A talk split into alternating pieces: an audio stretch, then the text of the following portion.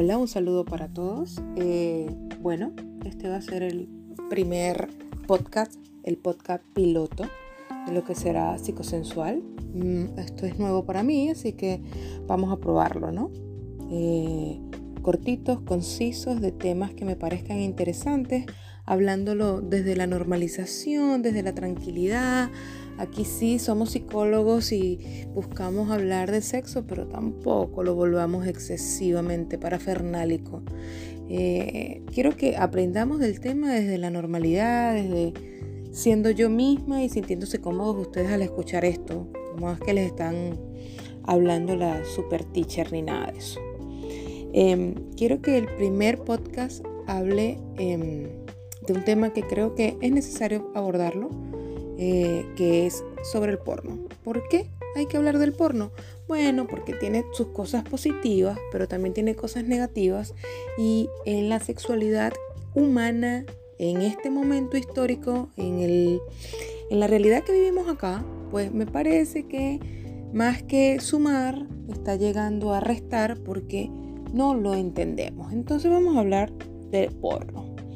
Eh, es importante entender que cuando la pornografía es recreativa, o sea, lo veo para pasar un buen rato, eh, me quiero masturbar, eh, quiero inventar con mi pareja, vamos a ver algo ahí que pueda motivarnos, incluso algunas cosas que queramos imitar que no sean sumamente drásticas y locas, por supuesto, es fantástico. O sea, la pornografía recreativa está fenomenal. El problema es el uso excesivo de la pornografía. ¿Por qué? Bueno, porque como es un contenido tan explícito, tiende a ocurrir que mm, lo que es la vida real no cubre, no nos satisface. Y allí va a empezar un problema a nivel sexual, sencillo. ¿Qué pasa? ¿Y qué es lo que siempre voy a repetir? El porno no es real. Es muy importante entender eso. El porno no es real. El porno, como siempre lo digo, es como ver Avenger. O sea, en Avenger, gracias a efectos especiales, Thor vuela, ¿verdad? Ok. Esto aplica igual con el tema del porno, ¿no? Ese tipo de eyaculaciones, esas vaginas perfectas, esos penes, mm, bueno, que, no, que tienen son súper erectos, derechitos, perfectos, color, todo se ve bien. Esos son efectos especiales, esos son retoques. A veces incluso amateur, eso tiene retoque, eso tiene, eso tiene una razón de ser. Este, ¿Por qué? Bueno, porque estas imágenes son específicamente para excitarnos, ¿no? Y sí, excita, pero ojo, lo importante es que el porno sea un complemento no que se vuelva una necesidad. ¿Por qué? Bueno, porque es que lamentablemente el momento en el que estamos, el contenido que hay en el porno es cada vez, Dios mío, es, más transgresor, es más, más, pero ¿qué le pasa a esta gente, no? Entonces, que la, pornografía sea recreativa eh, es positivo, pero hay que tener mucho ojo, mucha pericia, porque carajo, tiene una habilidad para generar inseguridades este, con tu propia sexualidad, o sea, común, ¿no? El hombre que le preocupa su tamaño de su pene, el hombre que, o la mujer que le preocupa cómo se ven las vulvas o los senos, o la que le preocupa, no, es que cuando yo me pongo en esta posición se me sale un cauchito o se me ven las estrías. Claro, a esa gente no se le ve porque eso está retocado, pero en la vida real tú no tienes una máquina que te retoque. Y en la vida real no deja de ser placentero el sexo. Entonces, mucho cuidado con cómo consumimos el porno, mucho cuidado eh, de, no entender que estas son imágenes que son retocadas, que están creadas para que nosotros no excitemos, para que la pasemos rico, pero no lo tenemos que tomar como un referente informativo. El porno no enseña, no está bien buscar algo en el porno para aprender, no sé. ¿Por qué? Bueno, porque el porno te enseña es a penetrar y penetrar y penetrar.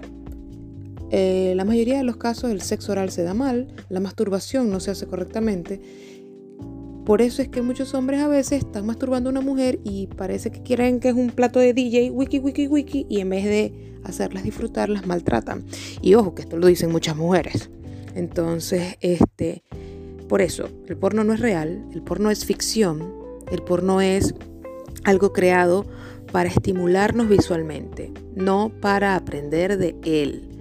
Y este va a ser un tema que siempre se va a tocar, porque bueno, porque hay gente que usa el porno como referente informativo, creemos que el sexo es así, a mucha gente, ¿quiénes de nosotros no tomó vio porno y dijo, ah, mira, así se hace? Y entonces se, se generaba totalmente eh, en las primeras relaciones sexuales un coitocentrismo, o sea, todo se enfocaba en el coito, en la penetración, y por eso los primeros encuentros sexuales de muchos eran aburridos, chimbos, traumáticos, feos, no eran cool. Había algo que era cool, pero al final era como que el, todo. Mucha gente dice, mire, ¿cómo fue tu primera vez? Conchale, no la pasé bien. Pero después le fui agarrando el ritmo porque empezaste a hacer lo que te gusta, no lo que habías visto o aprendido necesariamente viendo porno. Entonces, chicos y chicas, es importante hablar de este tema porque, bueno, cuando estemos hablando de otras cosas, siempre voy a decir, oye, pero ¿de dónde estás tomando el referente informativo? ¿Del porno o de la persona? ¿No? Pasa mucho. Entonces, la invitación es, veamos porno de forma recreativa, busquémoslo de forma funcional, de forma eh, de diversión, eh, para generar en nosotros un, em, una excitación, un disfrute, algo rico, pero hasta ahí. Por favor, los penes no son como se ven ahí, las vulvas no son como se ven ahí. La realidad es otra.